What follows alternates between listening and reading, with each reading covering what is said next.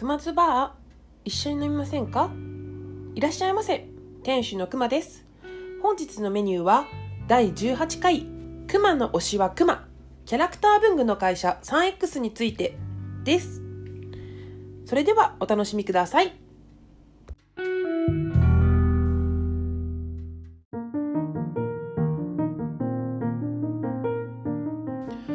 本日はですね、えー現在 CM で流している原子の無駄遣い、通称原無駄さんがですね、えー熊津バーのことをさらっとですが、紹介してくださりました。イエーイありがとうございます。えーポッドキャスト界の、えー、加納姉妹らしいので、サッパと共に、えー姉妹としてね、日々精進していきたいと思います。そして、現在熊津バーでは、えー CM を流させてくださる番組を募集しております。え現在ゲームだの CM が流れているところに挟ませていただこうと思うので、お気軽に Twitter のツイートや DM やメールアドレスの方にご連絡いただけると嬉しいです。それと同時にですね、えー、熊津バーでは現在ゲスト出演してくださる方を大募集しております。え例えば、ポッドキャスト番組を持っていて、番宣がてらにゲスト出演をしたいという方や、え番組をやりたいけど自信がないという方の練習台として使っていただいても構いません。むしろ使ってください。えーもちろん、熊が大好きで、えー熊とお話ししてみたい方や、えー大好きなジャンルが被っているので、語りたいなという方も大歓迎です。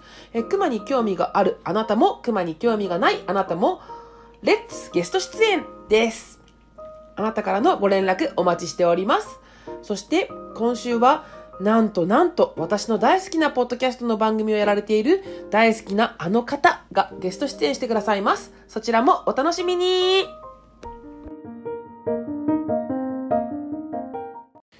ある日、くまさんのバーを見つけたよ。ちょっとこれは恥ずかしすぎるか。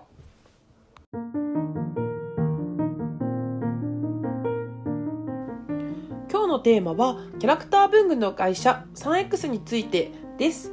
3X というのは、えー会社の名前なんですが、皆さんそもそも 3X がどんな会社かご存知ですか、えー答えば文具、雑誌などの製造販売やキャラクターの版権、販売管理を行う会社です。私は可愛いキャラクターが大好きでですね、キャラクターものの雑貨屋さんに勤めていたこともあり、3X さんの凄さを知りました。主なキャラクターを言っていこうと思います。知ってるっていうキャラクターがね、絶対皆さんあると思うので、よく聞いててください。えーロンピッシュクラウン、えー1980年のキャラクターです。ヘルシーモーモー、1983年。ペンシルクラブ、1984年。ピニームー、1987年。えタレパンダがヒットするまでは 3X 最大のヒットキャラクターでだったキャラクターですね。えアメージングナイト1988年。怪獣パラダイス1988年。ワクワクコレクション1988年。エスパークス1989年。タレパンダ1998年。ブルブルドッグ。ちょっとこれがわからなかったんですけどはい。あとハムハムちゃん商店街。2000年ですね。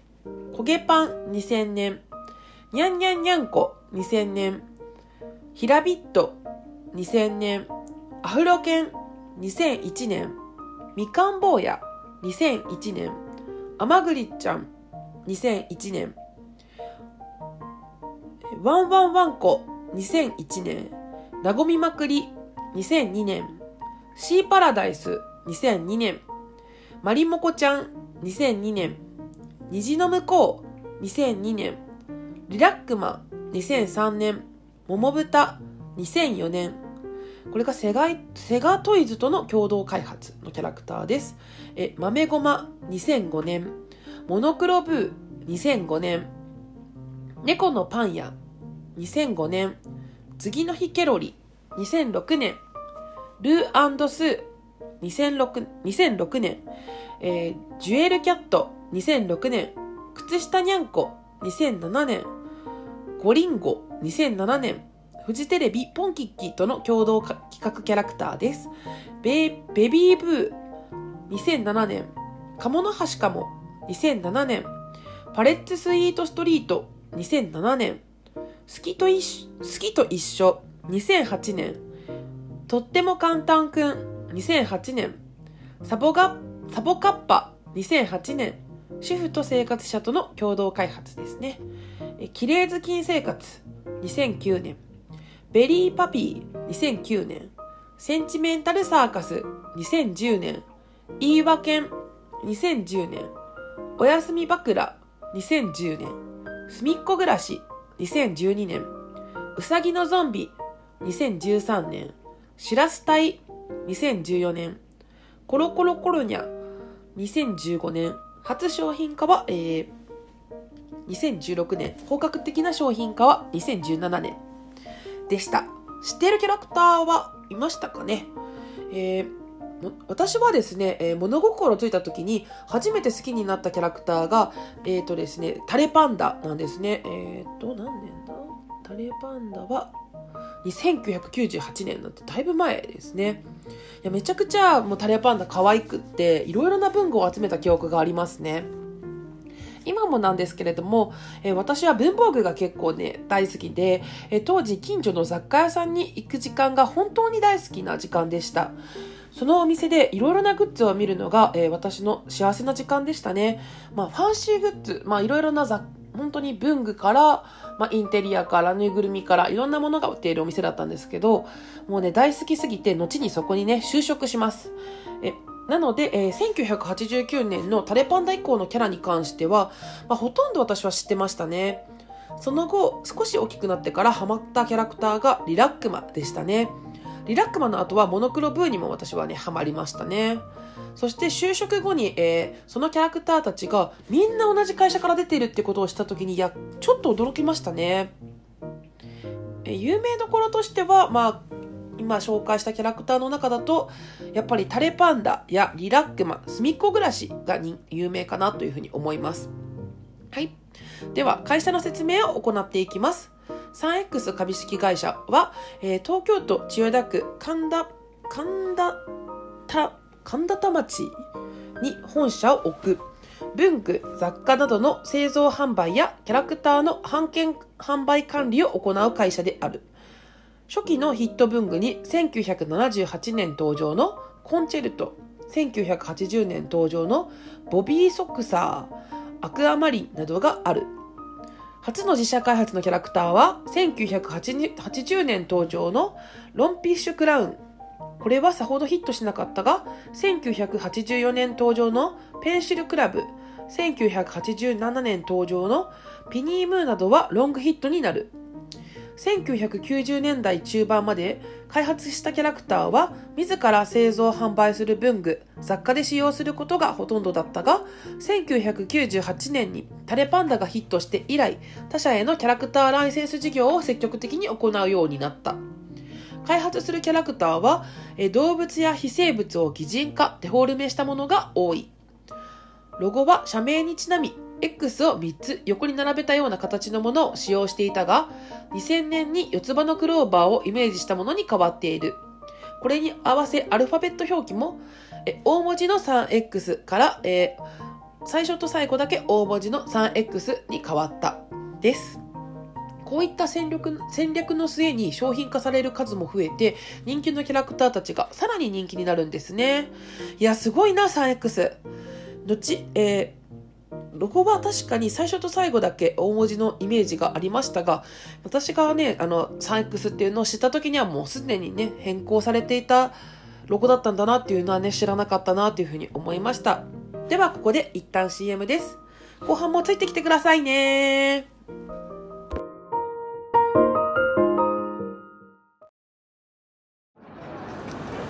原子の無駄遣い。え？原子の無駄遣い？原子の無駄遣い。ああ原子の無駄遣い。原子の原子の無駄遣い。原子の無駄遣い。原子原子の無駄遣い。原子の無駄遣い。原子の無駄遣い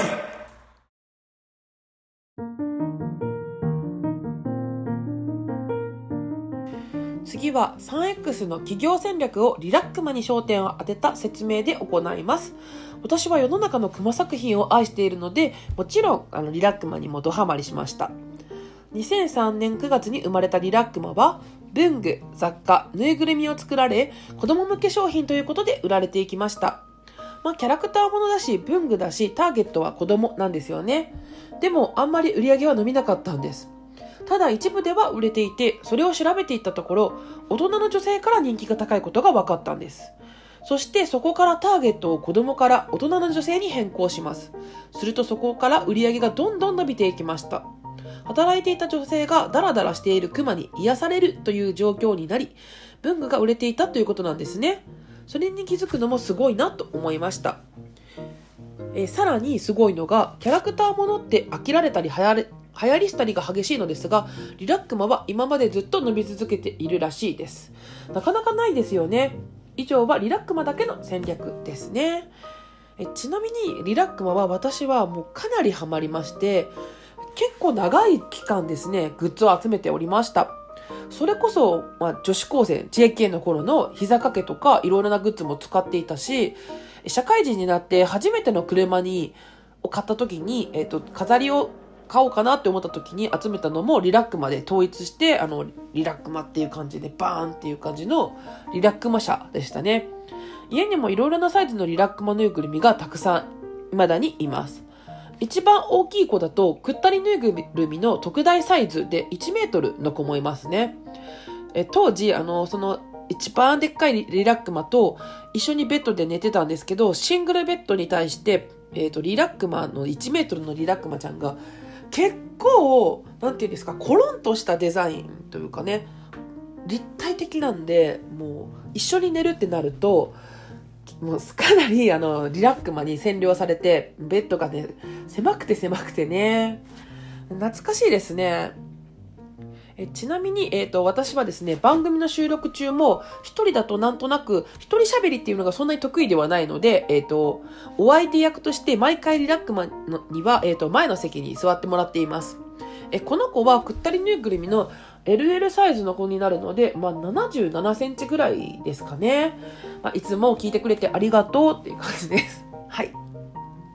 えこの他にも当時働いていて感じたことなんですけど、え 3X はですね、最初はいろいろなキャラクターで簡単な文具を出すんですよね。そして売上のデータを見ていくんです。その次は売り上げが良かったものの他、ものを他商品も出していくそしてどんどん拡大していくっていう感じなんですけど私が感じたことだけでもこんなにすごいことをしているので裏ではもっといろんな戦略を立ててやっているんだなというふうに思いますちなみに私は、え雑貨屋さんの時に文具担当だったのでこの感覚をかなり肌で感じていて文具で本当にいろんな商品が出されるんですねもういっぱいキャラがブワーって10種類ぐらい出されるんですけどその中でも可愛いなとか人気出そうだなっていうキャラクターは、やっぱり売れていくのがかなり早いんですよね。その一番最初、いくつは、そのいくつかの柄の一つだったキャラクターたちが、人気が出るとすぐそのキャラクターだけで何種類かの商品として出てくるんですよね。これ発注しませんかっていう風に来るんですけど、あ、あの時人気だったやつだとか、あの時可愛いって思ってたやつだっていう感じで、もうすぐに、もうすごいその展開が早くって、もう、売れたらすぐに他の展開っていうのの速度がかなり速かったように感じましたね。まあ、今回説明するにあたって追加で結構ね 3X について調べたんですけれども本当にすごいですよね。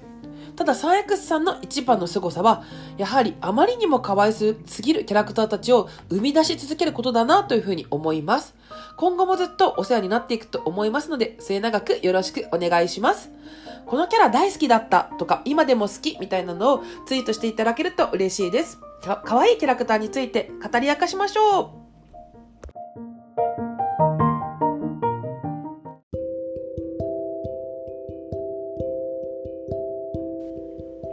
日のメニューはいかがでしたでしょうか？感想、お便り、ゲスト出演してくれる方は、ハッシュタグくまずバーでツイートしてください。ハッシュタグのくまずバーは全部ひらがなです。そして、熊津バーのメールアドレスもついにできました。